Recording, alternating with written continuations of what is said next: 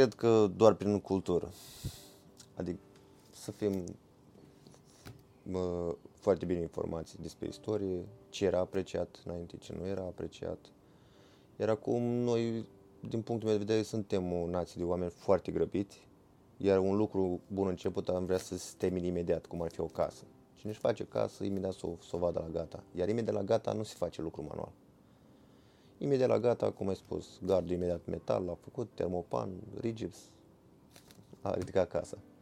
Așa pe când o casă din lemn, gen casele hobiților sau casele din bușteni, sunt un pic mai, necesită un pic mai mult timp, mai mult atenție, tratamente, tratamente anuale, poate lemnului, tratament ignifug, fungifug. Da. Sunt altele.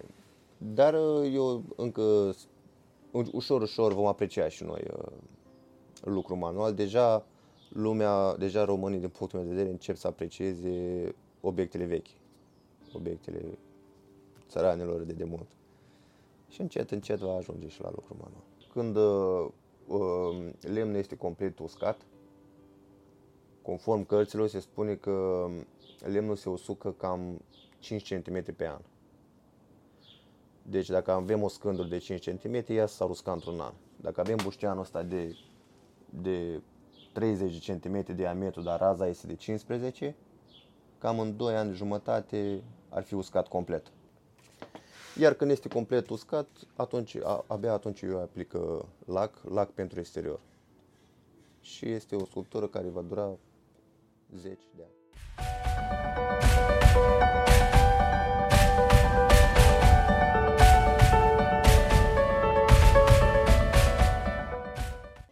Salut, sunt Marius Apostol și urmărești un nou episod al podcastului despre tine. Astăzi vom purta o conversație cu un tânăr extraordinar ce a adus sculptura în lemn peste hotarele țării, în Regatul Unit al Marii Britanii. Însă nu voi dezvălui mai multe, ci îl voi lăsa pe acesta să ne împărtășească povestea sa. Sorin Iosipescu, bine te-am găsit! Viața și bine venit! Sorin, aș vrea să începem cu începutul, și anume,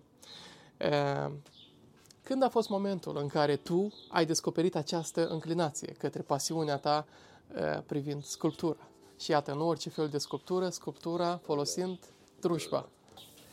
Cred că a început de la o vârstă foarte fragedă, abia am 10 sau 11 ani și eu, unde am urmat, am urmat, când am urmat o, o școală de desen și sculptură în orașul în care m-am născut și anume Galați scurtă perioadă, doar 2 ani de zile, dar apoi ă, toată viața mea a luat-o cu totul altă întorsătură, total paralel de cu arta. Campion național? Spune-ne puțin și despre acest lucru. După acea școală m-am înscris la halteri. Ok. La noi în Galați este foarte popular datorită președintelui Federației Nicu Vlad. Este un sport foarte popular la noi în oraș. M-am înscris la haltere, am urmat această cale timp de 9 ani. 9 ani de zile? 9 ani de zile. Am fost un pic talentat și acolo. De dovadă, după primul an, am fost trimis la lotul național la Bistrița, în Săur. La vârsta de 17 ani am ieșit, am ieșit campion național la categoria mea și atunci 77 de kilograme. Iar greutatea pe care ai ridicat-o? La stilul aruncat a fost de 100 130. Deci 77 de kilograme, 130 de kilograme ridicate la stilul aruncat. Mi se pare extraordinar. Care a fost motivația pentru care ai încetat uh, această, această carieră, acest parcurs? Am tot continuat cu această cale pentru că mi-a plăcut foarte mult. Mi-a plăcut foarte mult sportul, mi-a plăcut să, să predau cuiva, să văd ce este de pe mâna mea. Îmi place chestia asta de a vedea urmările de pe mâna mea după în, cam în orice domeniu. Uh, am urmat liceul sportiv în Galați, apoi școala de antrenor la București. M-am făcut antrenor, am început voluntariat la sala în care făceam, unde făceam și unde practicam și sportul. Am avut o grupă de copii, cam nouă.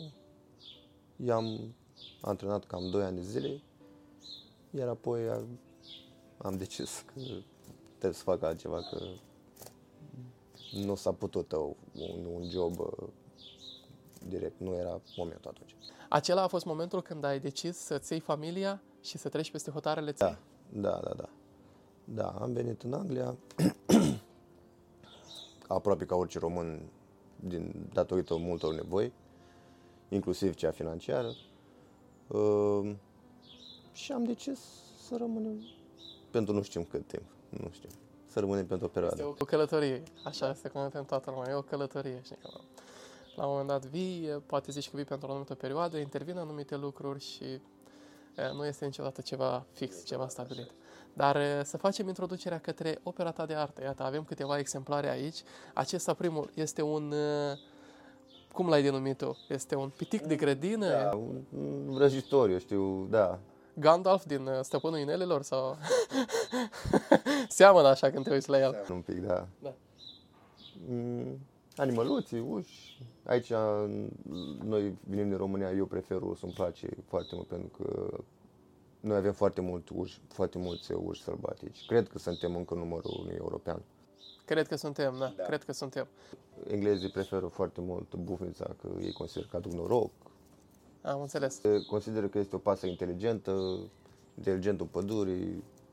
Au ei poveștile lor. Am înțeles. Eh, Spre exemplu, un urs care oarecum reprezintă eh, țara noastră, reprezintă eh, comunitatea din care cu toții venim. Cât durează realizarea unui astfel de exemplar?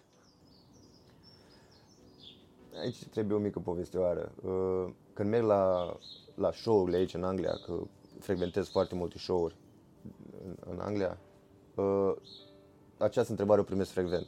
Cât durează? În cât timp faci? Că lumea imediat, uh, ei imediat tind să calculeze cât, uh, cât timp îl fac eu, câți bani câștig, imediat uh, fac tranziția. Dar eu le răspund așa, după aproape 9 ani de practică, normal că durează un pic mai puțin față de prima zi. În prima zi, primul urs al meu care l-am făcut a durat toată ziua. De dimineață până seara. și fără, fără pauze, așa, foarte lungi. Iar acum durează cam, cam tot la fel, doar că detaliile sunt altele, uh, poate și statura este alta. Primul meu urs a avut undeva la 60 cm. Nu, ok, iar acest exemplar cred că are mai bine de un... Are cam 1,20 m. Ok. Uh, lucrurile s-au mai schimbat. Timpul, într-adevăr, s-a mai scurtat, dar au intervenit detalii, tratamente, orice care mănâncă timp. Automat. Deci, pe scurt, dacă ar fi în momentul de față, bineînțeles, eh, și era la un moment dat, eh, era eh, un maestru și vine un discipol și îl întreabă, maestre, cât timp îți ia să împlinești această sarcină? Și el se uită și spune, păi, mi-a 20 de ani. Și eu se uită, "Păi, cum 20 de ani? Că eu te-am uitat și am, da, sunt 20 de ani cumulați în timpul pe care tu îl vezi în momentul de față pentru Așa ar trebui să răspund și eu. Cât timp îi ia? 9 ani.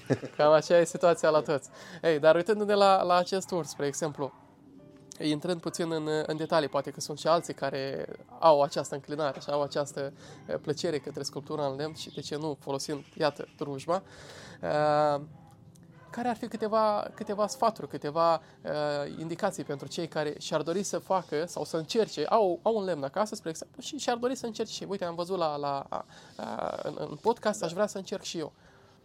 Sfatul meu primar ar fi atenția. Neavând niciun antrenor, tu ești propriul tău antrenor. Tu trebuie să te ferești singur de incidente, tu trebuie să, trebuie să ai grijă asupra ta. Drujba este un uh, instrument foarte bun, foarte folositor, foarte util, dar poate să fie și foarte periculos. Foarte. Într-o fracțiune de secundă poți să rămâi, ferească Dumnezeu, fără unele părți ale corpului. Categoric. Uh, Eu n-am avut niciun antrenor, am urmat doar YouTube. YouTube, mi-am cumpărat, am căutat, am cumpărat scule, iar am început să doar să practic, să practic, să practic, să practic, că repetiția, practica te face perfect. Uh, da, după YouTube am, m-am inspirat și um, încă o aplicație foarte utilă, Pinterest. În rest, doar, doar uh, practica mea a fost. Am înțeles. 9 ani de practică. 9 ani de practică. 9 ani de practică, continuă perfecționare, analizezi ce ai făcut, uh, uh, poate nepotrivit în momentul respectiv, o greșeală din care înveți pentru că e inevitabil. Indiferent ce ai face, trebuie să treci prin acele greșeli. Da. Acele greșeli sunt stâlpi, sunt piloni pe care tu... Important este să, te să te întrerup următor, important este să, să-ți dai seama de ele. Așa este. Că dacă faci greșeli și nu le observi, le vei face în permanență. Categoric. Luând celălalt exemplar de lângă, bufnița, pasărea înțeleaptă a poporului englez, după cum ai spus tu, că atâtea și atâtea persoane au venit și ți-au, ți-au declarat da. și ai avut cereri. Cât ar dura realizarea unui astfel de artefact ca și model, adică făcând o comparație între urs și bufnițe, care e mai ușor de realizat? Un pic mai ușor de realizat ar fi bufnița, pentru că este mai dar nu mai ușor de realizat, mai uh, într-un timp mai scurt. Pentru că nu are ace- toate acele striații ca ursul, ca și ursul din cap până în picioare, ea are doar pe piept, undeva la spate, iar aici se scutează aripile. Dar și ea necesită, depinde de mărimea ei, tot aproape cam o zi. Tot în jur de o zi. Dar tu ai avut pe cineva în familie care a, a avut această pasiune pentru sculptură, poate un bunic, tatăl sau... Nu aș putea să spun că am avut chiar pe cineva. Străbunicul meu mai făcea ca și un hobby cu lemn, mai lucra cu lemn, făcea confecționa cutii de table sau diferite piese care încap într-un apartament, nici de cum uh, lucru cu drujba în apartament. Am înțeles. Am... Cam atât, dar restul, familia mea se trag din... le-a plăcut educația fizică. Da. Sport. Sportul. Da, pentru că e o disciplină foarte importantă. Adică eu nu am întâlnit niciun om de succes care să nu fi făcut sport în tinerețea lui. Deci toți oamenii de succes care reușesc și fac anumite lucruri în viață notabile, toți, din în vremea tinereților, au făcut un sport. Așa este. Din punctul meu de vedere este educație nu doar fizică. Este și un alt mod de a petrece anii tinereții, copilăria. O, o altfel de educație față de cea din fața blocului. Categoric. Și toate provocările și nu neapărat provocări, dar tentații care sunt și căi care să nu ne numim în altă de căi greșite pe care pot să o ia. Da. Trecând la celălalt, șoim sau vultur, cum l-ai numit-o? Vultur în aterizare, aș putea spune. Aterizează pe un cuib, un cuib doar de frunze am făcut aici. Uh, acesta este un exemplar care a durat un pic mai mult și anume cam, cam două zile. Fiind foarte multe detalii la frunze, la, la pene, mă scuzați, la ambele aripi, cu aripile deschise și pe o parte și pe alta, a durat un pic mai mult. Dar este un exemplar care nu este de vânzare. Este pentru, este pentru mine. Te regăsești în... Uh... Nu neapărat că mă regăsesc. Este o lucrare care uh, mie mi inspiră activitate. Eu când mă uit la el îl văd, îl văd activ, ca și cum s-ar mișca față de acest urs care doar se uită, eu știu. El nu se mișcă, dar am înțeles ideea, da. ideea, ideea. Deci vulturul asociat, pentru că și pe drapelul țării noastre românești da, avem da, da. vulturul. Este un simbol al puterii, adică dacă stăm să analizăm în regnul animal, da? adică pe partea de, mă rog, partea terestră am putea să numim că leul pentru, pentru curajul său, pentru ferocitatea sa, pentru încrederea pe care o are în el, pentru că nu e cel mai mare animal. Adică elefantul este de infinit ori mai mare decât el. Dar e modul în care gândește. Elefantul când vede, uh, vede uh, leul zice uh, fuge, prădător. Știi? Cel care mă mănâncă. Pe când uh, leul când vede uh, elefantul se gândește prânz. Ai înțeles? Mare. Da. Și mă gândesc că la fel în regnul, în regnul păsărilor este prădătorul de top, este, este vulturul, da. Un simbol, un simbol. Este atât pentru noi, cât și pentru americani, cât și pentru mulți alții. Da, da, da. Ok, uitându-mă pe bannerul tău din spate, observ foarte multe alte e, modele, printre care și veverița. Cât ar dura realizarea unei veverițe? 9 ani. 9 ani de zile. Uh, nu, veverița de obicei nu este, în, nu poate fi într-o, măs- într-o mare dimensiune. Oarecum este Oarecum. într-o dimensiune Este mitică, da. Ea dura, să spun, cam aproximativ două ore cam în două ore este gata. Da. La o dimensiune de 30-40 cm. De ce bucată de lemn ai avea uh, pentru a scoate această, să zicem, această mică piesă de artă? Lungimea dorită 30-40 cm, mai mult n-aș recomanda că nu mai arată aveveți drăguță, arată poate altceva. Și diametru să aibă tot la fel un 30 cm, 25 de centimetri diametru, bușteanul. Am înțeles. Este un anumit, un, un anumit tip de lemn uh, pe care tu îl selecționezi în momentul în care construiești un, un artefact, construiești o, o, o, dai formă unui astfel de, de, de piese de artă. Adică trebuie să fie uscat lemnul sau folosești și lemnul verde, trebuie să fie un anumit tip de lemn. Spre exemplu, la urs, ce tip de lemn ai folosit? Majoritatea, majoritatea sculpturilor pe care le am aici sunt făcute din, în Anglia îi spune cedar, cedar, white cedar. Este un tip de conifer care se sculptează foarte, foarte ok. La textură se asociază cu cașcavalul, de asta îi se spune cedar. Um, fiecare lemn este diferit. Uh, lucrez în lemn tare, doar, doar comenzile lucrez în lemn tare, doar clientul dacă vrea un anumit lemn, atunci îi procur. Dă-ne niște exemple de lemn tare. Stejarul, în primul rând, este numărul unu, stejarul. Apoi aici, uh, în Anglia, mai găsim aș, dacă nu greșesc în românește, frasin. Uh, paltinul, la fel este un lemn tare, dar are o, o structură foarte, foarte întortocheată, să-i spun așa, paltinul. Dar este ok. Uh, cam astea, cam astea ar fi cele mai, cele mai frecvente, în special frasinul, care este din Belșug aici în țara asta. Frasinul. Deci la ei abundă frasinul. Da. Am înțeles.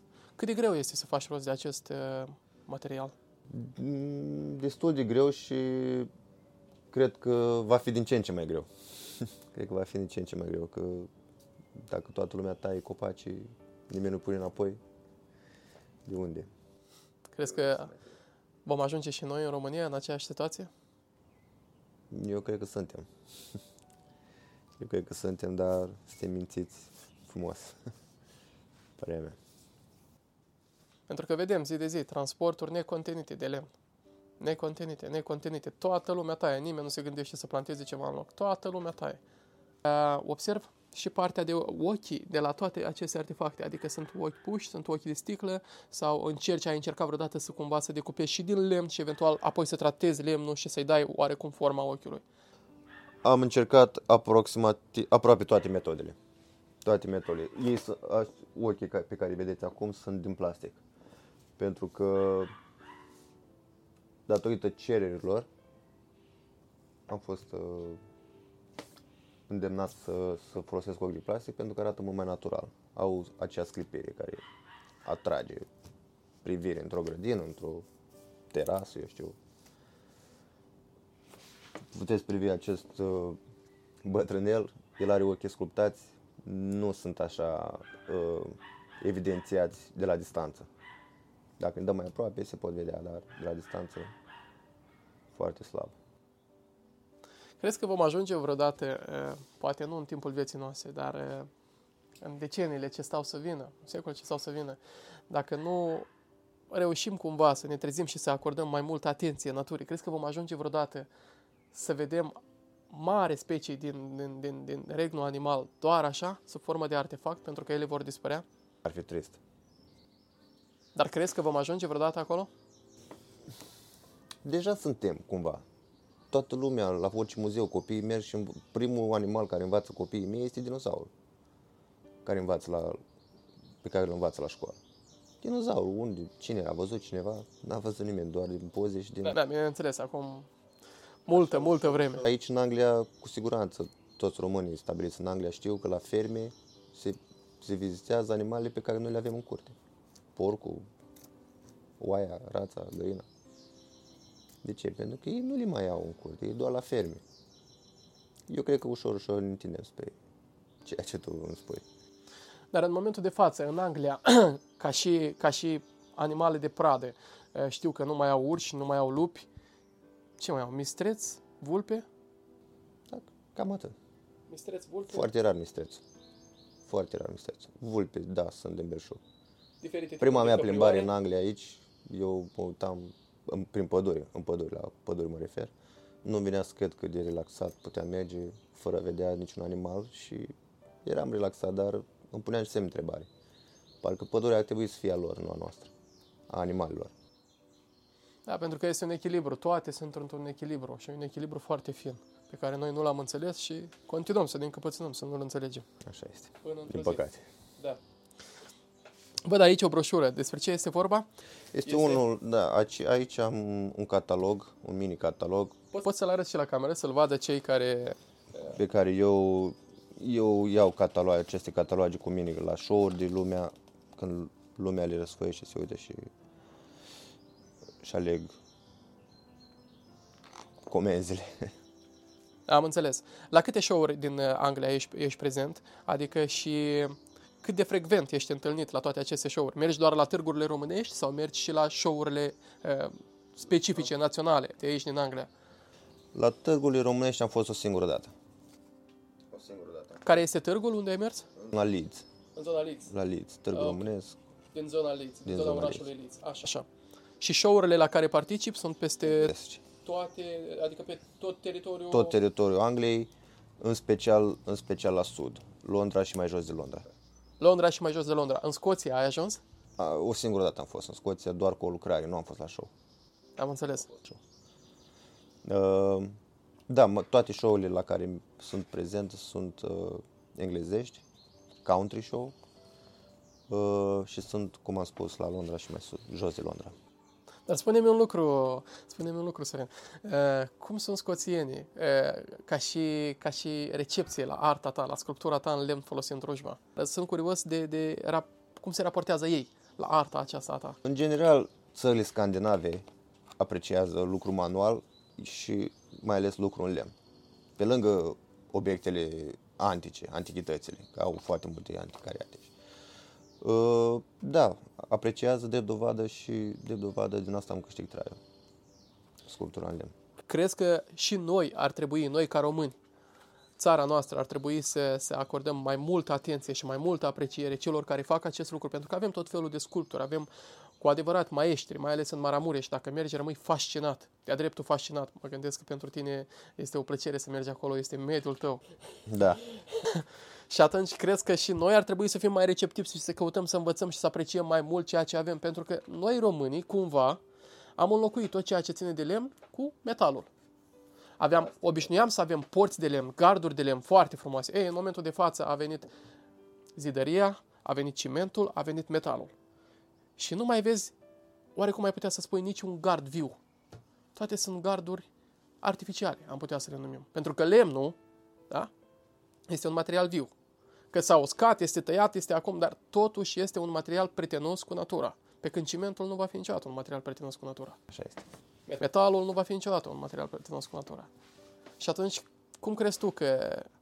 Adică cum am putea să schimbăm uh, percepția noastră a românilor, a românilor de acasă, asupra a valorilor pe care străbunii noștri le-au lăsat și cumva noi nu le mai apreciem, nu le mai dăm sens. Nu mai... Punem metal, scoate lemnul. Cred că doar prin cultură. Adică să fim mă, foarte bine informați despre istorie, ce era apreciat înainte, ce nu era apreciat. Iar acum noi, din punctul meu de vedere, suntem o nație de oameni foarte grăbiți, iar un lucru bun început am vrea să se termine imediat, cum ar fi o casă. Cine își face casă, imediat să o, să o vadă la gata. Iar imediat la gata nu se face lucru manual.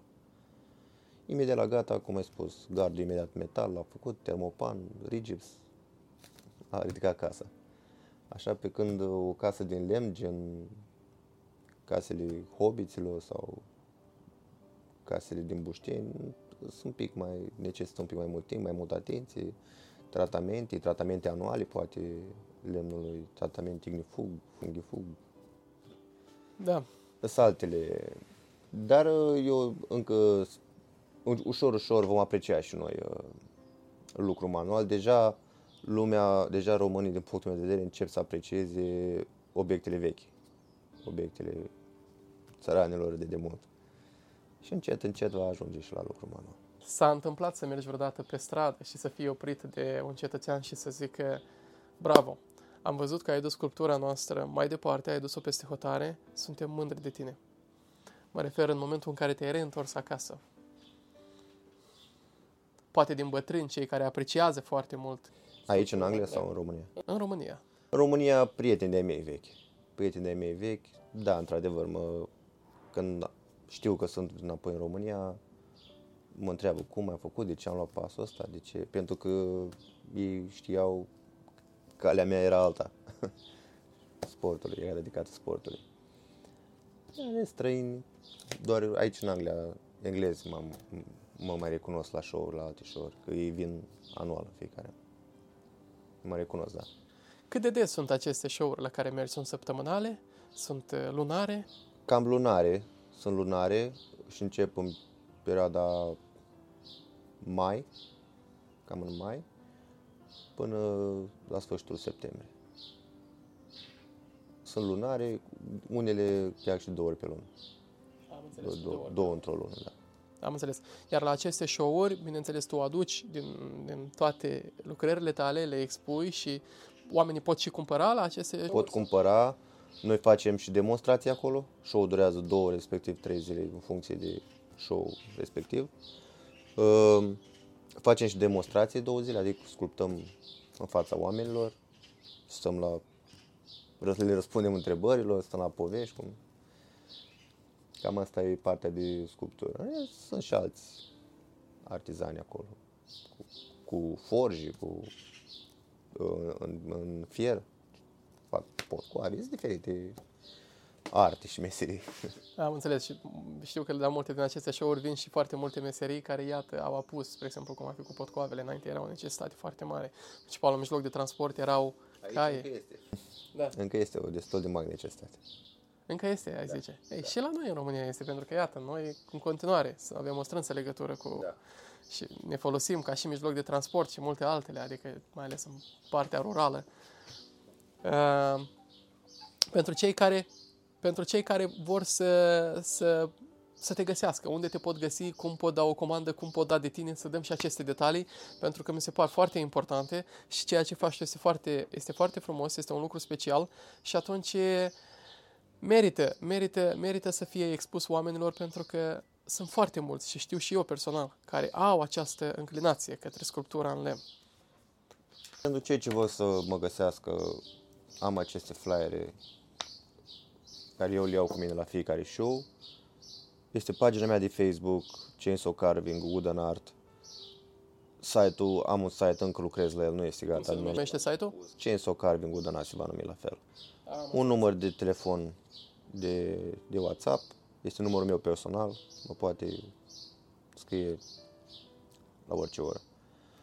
Uh, lucrările, când se face comanda, se percepe un uh, mic depozit pentru a asigura locul în, în coadă, să spun așa. Uh, iar pe durata progresului vom ține legătura prin acest număr de telefon, prin WhatsApp cu poze, video, în legătură în permanență cu clientul, să ne asigurăm la sfârșit că este ceea ce își dorește. Nici de cum un produs de la un magazin. Am înțeles. Deci e o, o strânsă legătură cu clienții. Da. Uh, preiei comenzi doar pe teritoriul național, aici, în Regatul Unit al Marii Britanii, sau ai făcut și comenzi din exterior, spre exemplu? Ai Deocamdată, deocamdată doar aici. trimis Doar aici. Deocamdată doar aici. Voi încerca și în România. Voi încerca și în România pentru că mi este un pic mai ușor fiind țara mea natală. Dar deocamdată aici. Eu văd un potențial foarte mare, sunt lucruri foarte frumoase și acum uh, să fim serioși, adică un urs, ok, îl poți întâlni în natură, de multe ori ai vrea să nu îl întâlnești, pentru că poate fi și o întâlnire care ia o altă întorsătură, dar a- astfel de artefacte îți, îți bucură ziua, mai ales dacă iubești natura, iubești animalele, uh, iubești arta, pentru că vrei, nu vrei, este artă, uh, cred că sunt foarte la îndemână și îți, îți bucură ziua și Uh, observ lângă vultur mai ai un artefact, este un lup uh, sau ce este mai exact? Da, este un lup, tot inspirat din uh, țara mea natală, și anume lupul dacic, care este capul unei linguri, aș putea spune. Care este semnificația? Deci lupul dacic și capul unei linguri. Deci este cum ar veni sursa poporului dacic. Aș spune poporului gurmand. Poporului german. Aș spune poporului gurmand, da. Am înțeles. Deci este vorba despre un lup dacic uh, și practic cumva l-ai corelat cu acea, cu acea lingură imensă. Eventual da. când gătești ceva în curte, uh, da. ai putea să o folosești, nu?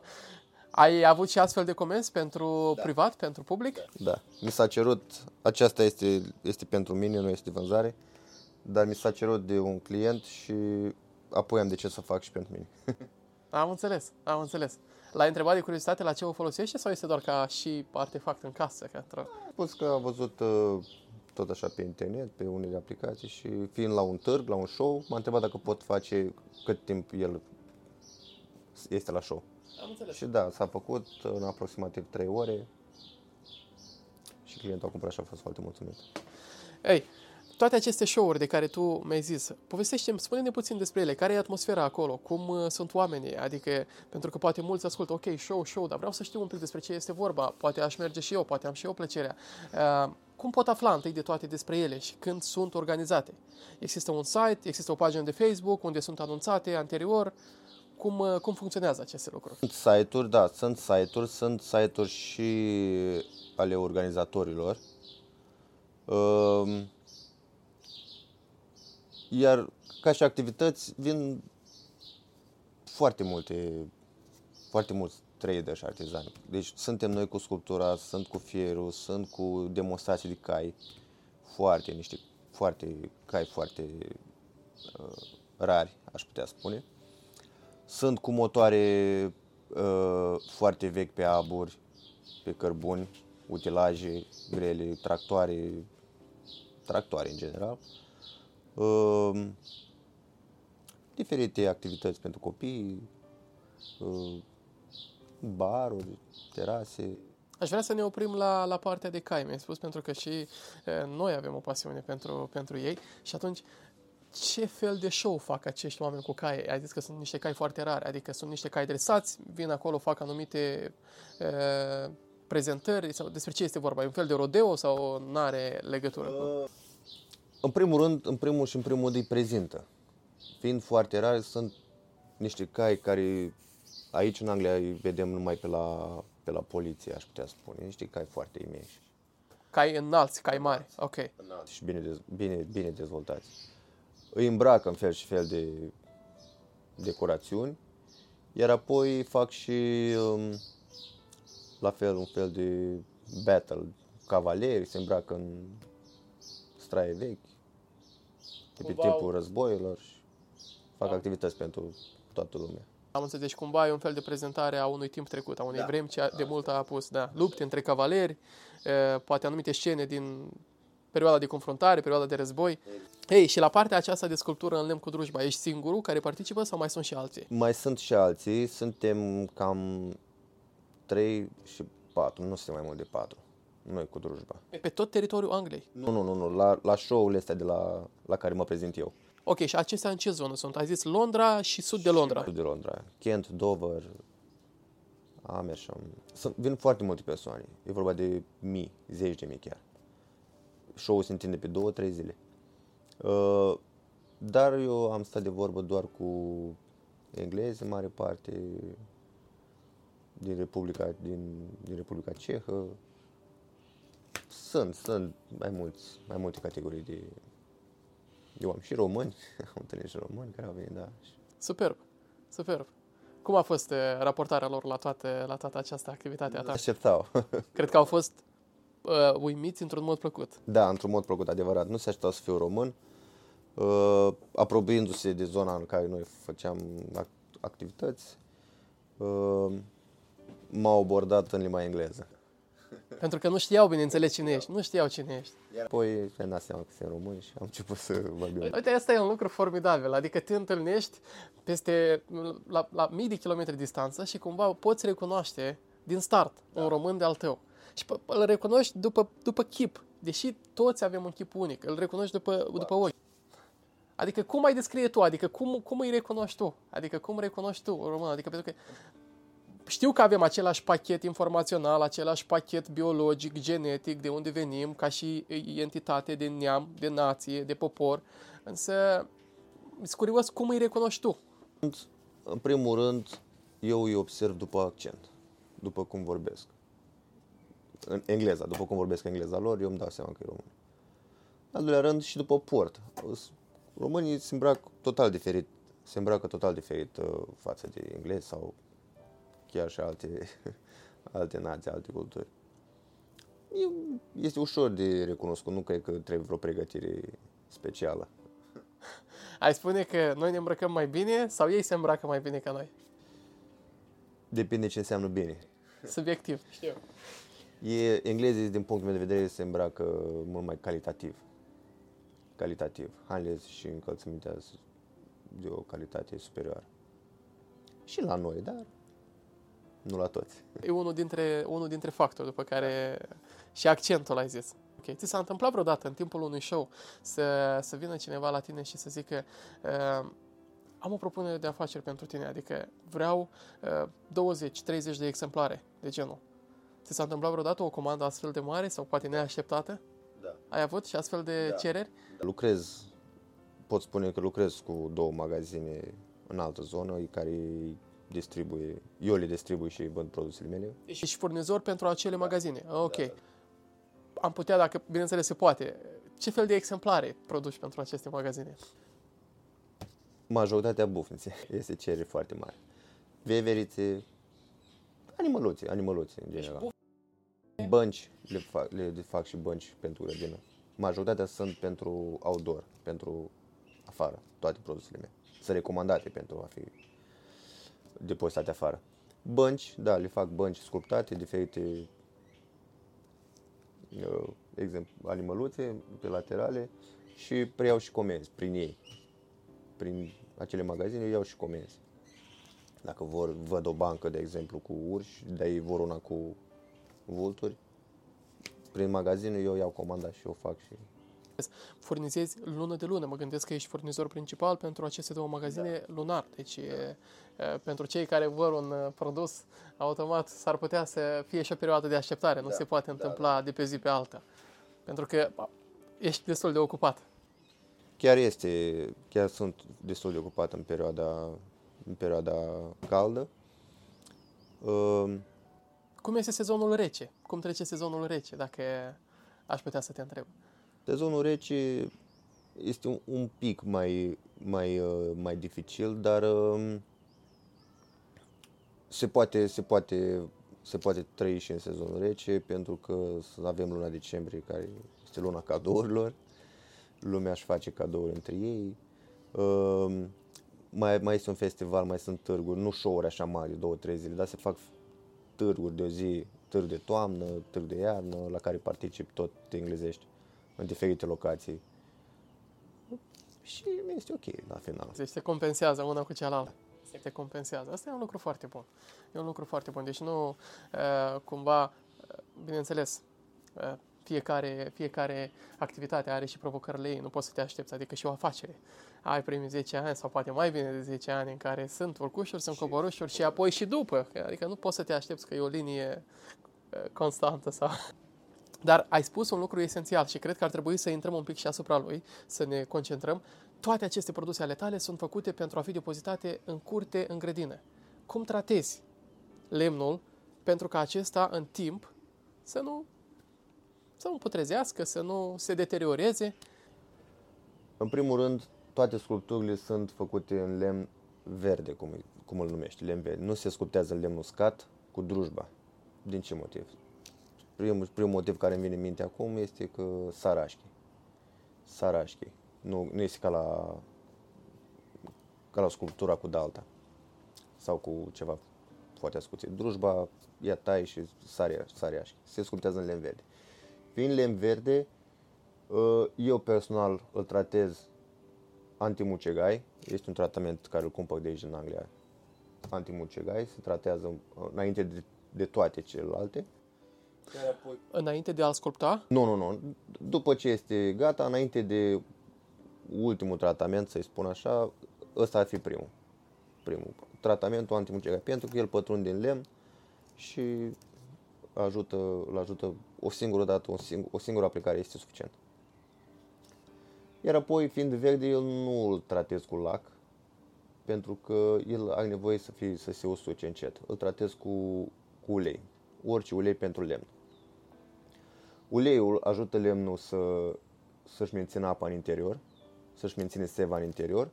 Menținându-și seva în interior cât mai mult, el are parte de uscare lină. Având parte de uscare lină, ă, se evită pe cât posibil crăpăturile. Mari, mici. Orice lemn crapă.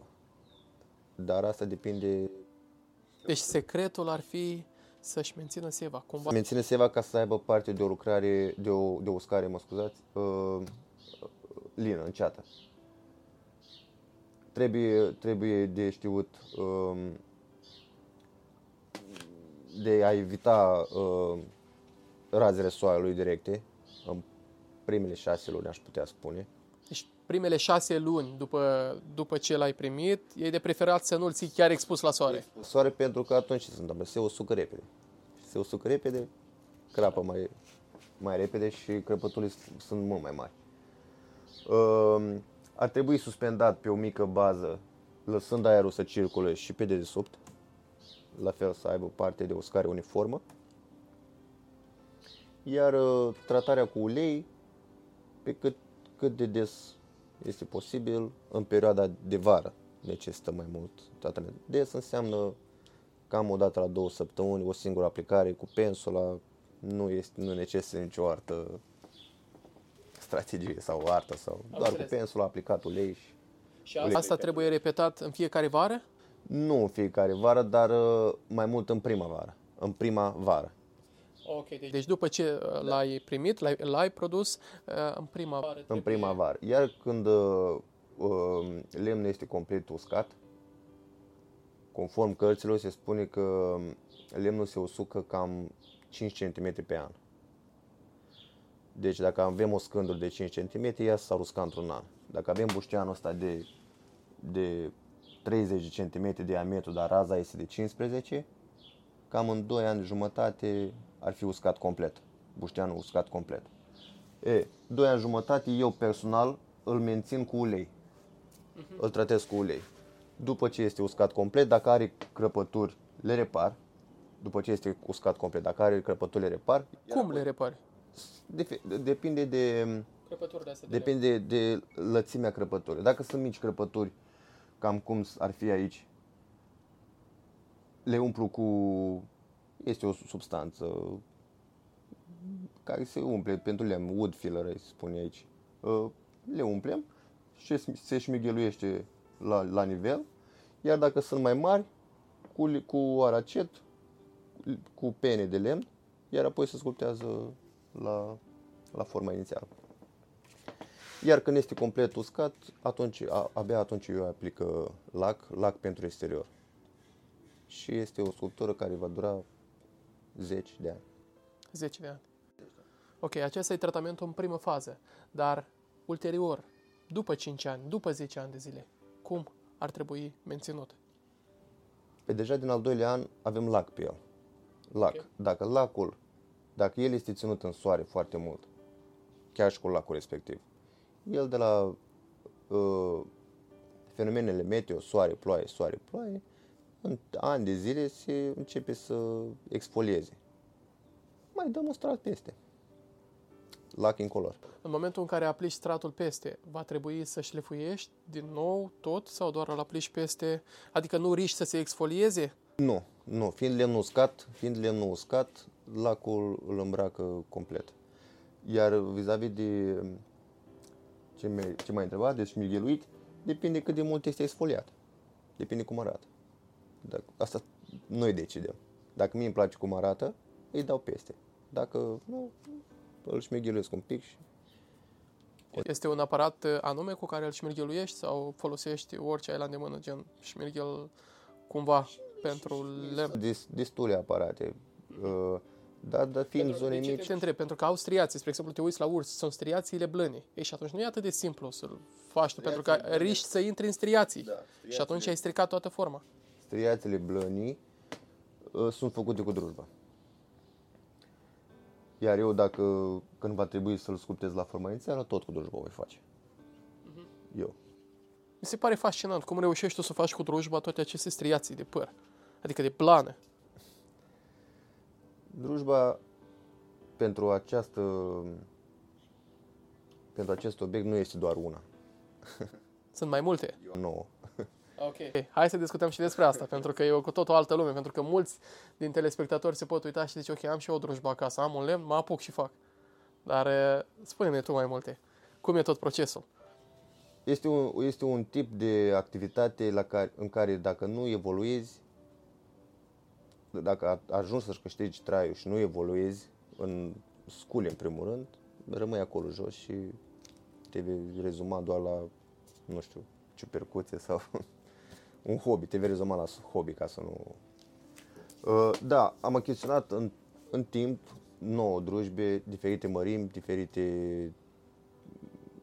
capacități cilindrice, diferite lame, diferite...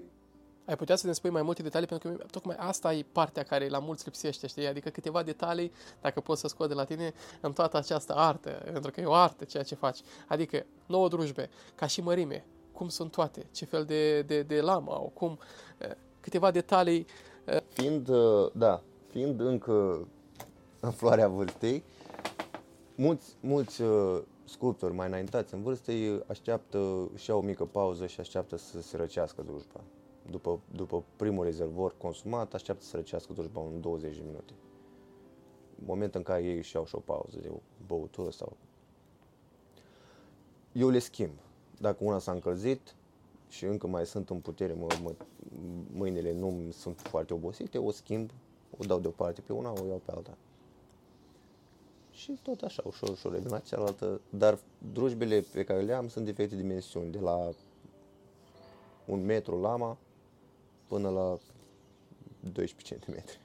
Ok, și cea de 12 cm să înțeleg că e pentru detaliile astea fine. Da. Și partea asta cu lama mare de un metru, cum ai menționat-o, asta e pentru secționarea bușteanului la partea de început, în momentul în care dai partea mai solidă, partea mai... da, da. Uh, da. Pentru a elimina bucățile mari. Ușor, ușor să o ducem la, la forma care ne dorim. Deci, practic, decupezi, e, ursul e deja acolo, doar trebuie înlăturat, doar trebuie înlăturat e, excesul de material. Deci, nouă drujbe, Nouă drujbe și altele. Flexuri, la fel. Diferite rașpile electrice, diferite capete, capuri de rașpe, ascuțit, neascuțit, rotund, semirotund. ce zic ai tăi? Ce zice tatăl? Ce zice mama, părinții, soția, copiii? Împărtășesc această pasiune, această... Soț... Este foarte important pentru mine ce spune soția, în primul rând. Pentru că cu ea îmi trăiesc viața. Și mă susține, este susținătorul meu numărul unu. Că altfel nu făceam. Altfel nu plecam la drumul ăsta. Foarte frumos, foarte frumos. Iar familia mă susține orice aș face. Ca în cazul tuturor. Întrebarea mea era, era alta, în sensul că sunt, uh, sunt încântați, au și ei aplicarea aceasta către, uh, către ceea ce faci tu. Adică ai văzut în copii o aplicare către, către sculptură, au venit la tine să zică, sau poate sunt încă mici, să înveți și pe ei să facă sculptură folosind, iată, drujba. Copiii mei încă sunt mititei, ei sunt la nivelul în care nu au ce să învețe, mai mult m-ar încurca. Câți anișori au? De cel mic are aproape 2 anișori, iar cel mare mâine împlinește 7 ani. Um, ei încă nu, nu, doar cel mare un pic îl mai iau cu mine la unele lucrări prin oraș, prin, pentru că eu lucrez nu doar la mine în, uh, în nu, nu doar în spațiul meu, mă și deplasez în curtea clientului, dacă are un buștean în pământ, eu fac lucrarea direct pe domeniul lui și rămâne acolo veșnic. Asta mi se pare fascinant. Asta mi se pare fascinant. Adică în absolut orice fel de buștean, tu poți să mergi acasă la client și să îi faci o operă de artă. Da. Am aici în spate, dacă nu știu dacă se poate vedea, această lucrare. E, Clientul este din Lord of the Rings, Ring Rate, spune, este un buștean din Frasin, este în pământ, iar are o înălțime de aproximativ 5 metri. Se, le, se află în Rosendale, cine cunoaște zona. Restul sunt, uh, nu sunt în pământ, sunt la mine în, uh, în spațiu. Dar puteți vedea foarte multe la mine, pe, la mine la pagină, foarte multe lucrări în pământ, din Pentru muștin. cei care nu știu, care este pagina ta de Facebook, încă o dată? Pagina mea de Facebook este Chainsaw Carving Wooden Art. Chainsaw Carving Wooden Art. Unde puteți vedea foarte multe lucrări, respectiv toată activitatea mea. Show-uri, lucrări în, în desfășurare, în derulare, toată activitatea mea legată de, de acest domeniu. Chainsaw Carving Wooden Art. Cum îți vezi viitorul cu această activitate pe care tu o desfășori? Cum te vezi peste 5 ani sau peste 10 ani de zile? Sunt foarte, foarte prosper. Uh, Sunt foarte optimist. Sunt foarte optimist. Eu sper să acaparez cât mai multe zone și țări. Să călătoresc, asta îmi doresc, să călătoresc cu familia și să, să călătoresc spre a onora comenzi și a vedea cât mai mult din acest glob pământesc. Mi se pare formidabil. Mi se pare formidabil. Deci, foarte optimist în ceea ce privește viitorul, tocmai și din diferite considerente, adică oamenii, cumva, este și o trezire așa în, în lume, dacă ai sesizat-o, în care oamenii tind cumva să acorde mai multă atenție naturii, animalelor, a tot ceea ce ne înconjoară. Și atunci arta capătă și ea, are și ea, își găsește din ce în ce mai mult locul în inimile, în sufletele și în, și în, în spațiile, spațiile și casele oamenilor de peste tot. Uh, înainte de a închide, aș vrea să abordăm uh, și uh, această parte, dacă se poate, în linii mari, uh, eventual un preț pe metru liniar sau un preț pe, uh, la a unei opere. Spre exemplu, dacă cineva vine la tine și zice, Sorin, iubesc acel vultur pe care l-ai acolo, aș vrea și eu unul fix la fel, al tău cred că are undeva la 2 metri, poate greșesc, în jur de, Da, până în jur de, și atunci uh, la cât ar ajunge o astfel de, dacă poți să ne spui, măcar în linii mari sau măcar în, în metru liniar, cât ar fi, sau depinde de lemn, uh, în linii mari, dacă se poate. Sau dacă poți să ne spui prețul, Nu tu există. decizi. Da. Nu există metru liniar atâta timp cât este la, făcut la comandă. Am înțeles. Prețul în acest domeniu este foarte, foarte diversificat pentru că de aceea și conversațiile pe care sunt pe, care sunt pe internet, vorbim în privat, vorbim în privat, vorbim în privat, pentru că sunt foarte multe detalii fiind un lucru făcut la comandă. Deci, Deci, ursul, uh, uh, mă scuzați, acest vultur poate să coste și și 300 de lire și dublu și triplu. Același exemplar. De ce? Diferă tratamentele. Dacă cel mai scump ar fi rășina epoxidică, care deja ușor, ușor devine popular și la noi. Este cel mai de top uh, sealant, care îl securizează lemnul, păstrează. Uh, diferă tipul de lemn. Dacă este un lemn de esență moale, cum ar fi brad sau cedar ăsta care nu este foarte tare, este undeva mediu. Ar fi un pic mai ieftin, dacă este din stejar este mai scump, dacă este din cireș este și mai scump, dacă este din mm, alun, măslin, deci diferă esența lemnului. Diferă dacă este uh, lucrat la mine în, în, uh, în, uh, în spațiu, în hală sau din buștean în, în, în, în curtea clientului. Deci sunt foarte multe detalii. deci este în funcție de o serie de criterii și o serie de, bineînțeles, detalii pe care tu le iei în calcul în funcție de cererea fiecărui client în parte. Dar ca idee, cam acestea ar fi în mare e, prețurile. Evident, este un lucru manual, este un lucru care durează, nu este un lucru care se întâmplă de pe o zi pe alta sau un lucru care e efectuat de o mașinărie, ci este un lucru făcut de un om. Un lucru formidabil. Uh, am vrut să te întreb, cum, uh, cum îți vezi viitorul? Îți vezi viitorul aici sau îți vezi viitorul în România? Adică te-ai întoarce în România să desfășori această activitate? Să încerci să o desfășori și în România? Sau este prematur în momentul de față? Un pic prematur. Uh, Dacă m-aș întoarce în România, cu siguranță aceeași activitate o voi face. Asta este garantat. Ceea ce mă gândesc eu este uh, varianta mea a doua de ce este România. Pentru că este, mi-ar fi un pic mai ușor fiind țara natală. Încă nu, încă nu pot să, să mă decid singur. Dacă ar fi după mine, cred că în România ar fi mult mai ok. Pentru că la noi încă zona de munte încă este activă, încă eu personal o iubesc și cred că ușor, ușor uh, vom deveni din ce în ce mai cunoscuți doar datorită acestei zone, din punct de vedere turistic. Ai avut vreodată cerere, pentru că am văzut la tine chiar la intrare, ți-ai făcut un gard personalizat absolut superb. Lucrez la el. Încă lucrezi la el, am văzut, ești în, plin, în plină desfășurare acolo. E, ai avut vreo cerere pentru garduri, pentru porți din aici, nu? Nu, pentru garduri nu, dar uh, voi începe, pentru că trebuie să fac prima oară să vadă omul, apoi ușor, ușor să fac, uh, să-l fac cu unul popular. Dar am făcut bănci foarte multe, uh, mese, măsuțe, uh, urși, de exemplu, cu care țin o măsuță în mână pentru grădină, pentru mobilier de grădină în general. Leagăne. Ai făcut și mobilier de casă? Nu, nu, nu.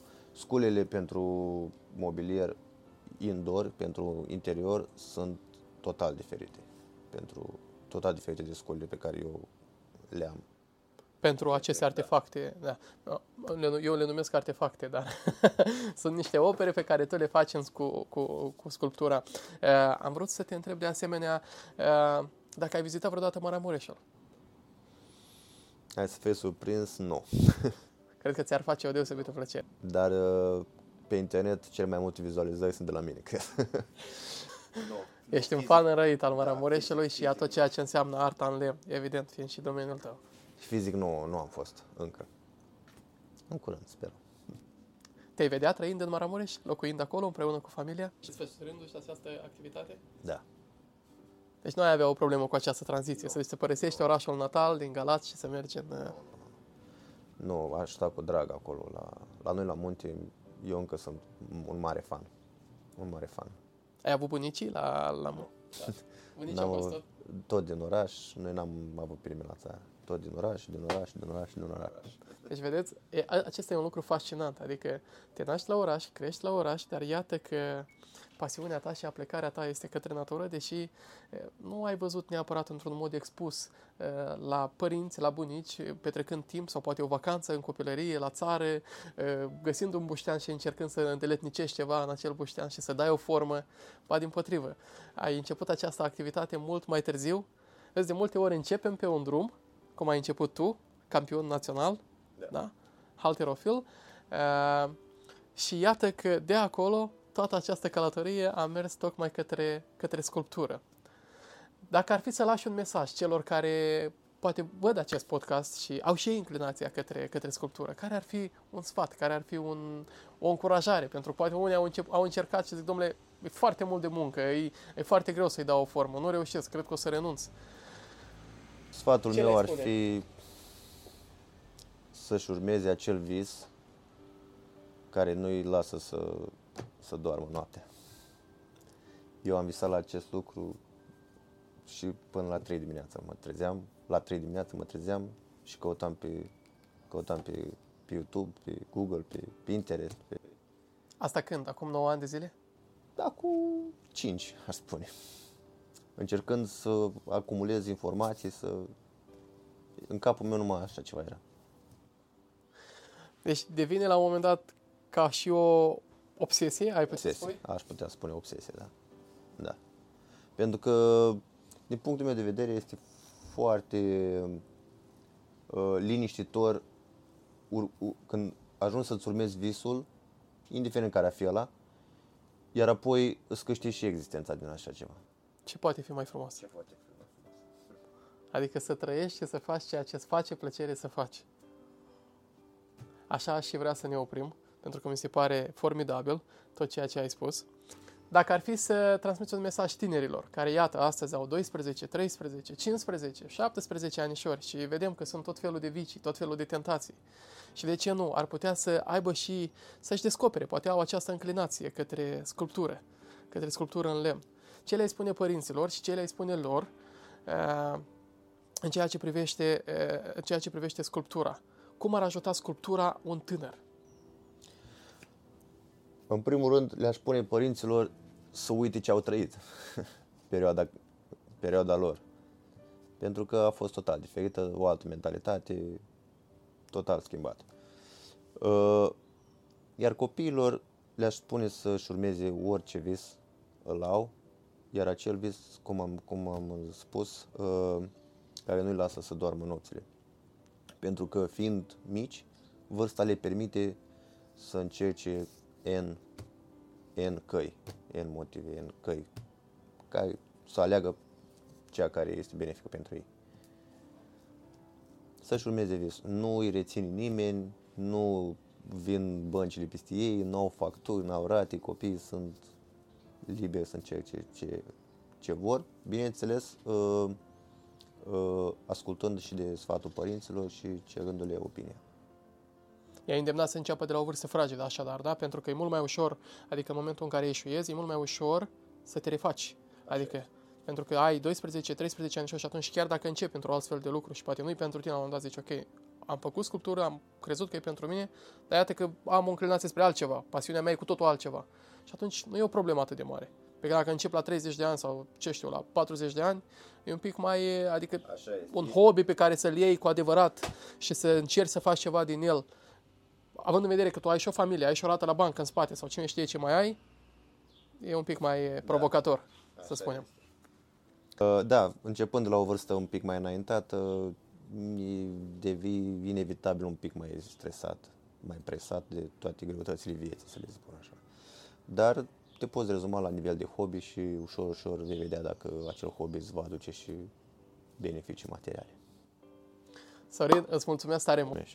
A fost despre tine, sunt Marius Apostol, iar până data viitoare, nu uitați să vă abonați la canalul nostru de YouTube, să dați un like, un subscribe și un share dacă v-a plăcut acest mesaj, astfel încât să ajungă la cât mai mulți oameni și să putem aduce săptămână de săptămână povești frumoase ale românilor noștri. Iată, și de peste hotare, sperăm și din interiorul țării, cât de curând, astfel încât să vă arătăm că se poate să vă arătăm că există și o altă modalitate de, de a-ți trăi viața, de a-ți consuma energia și timpul lăsând ceva frumos în urma ta și totodată creând o comunitate mai bună prin ceea ce faci tu în locul în care ești tu și în țara în care trăiești. Pe curând!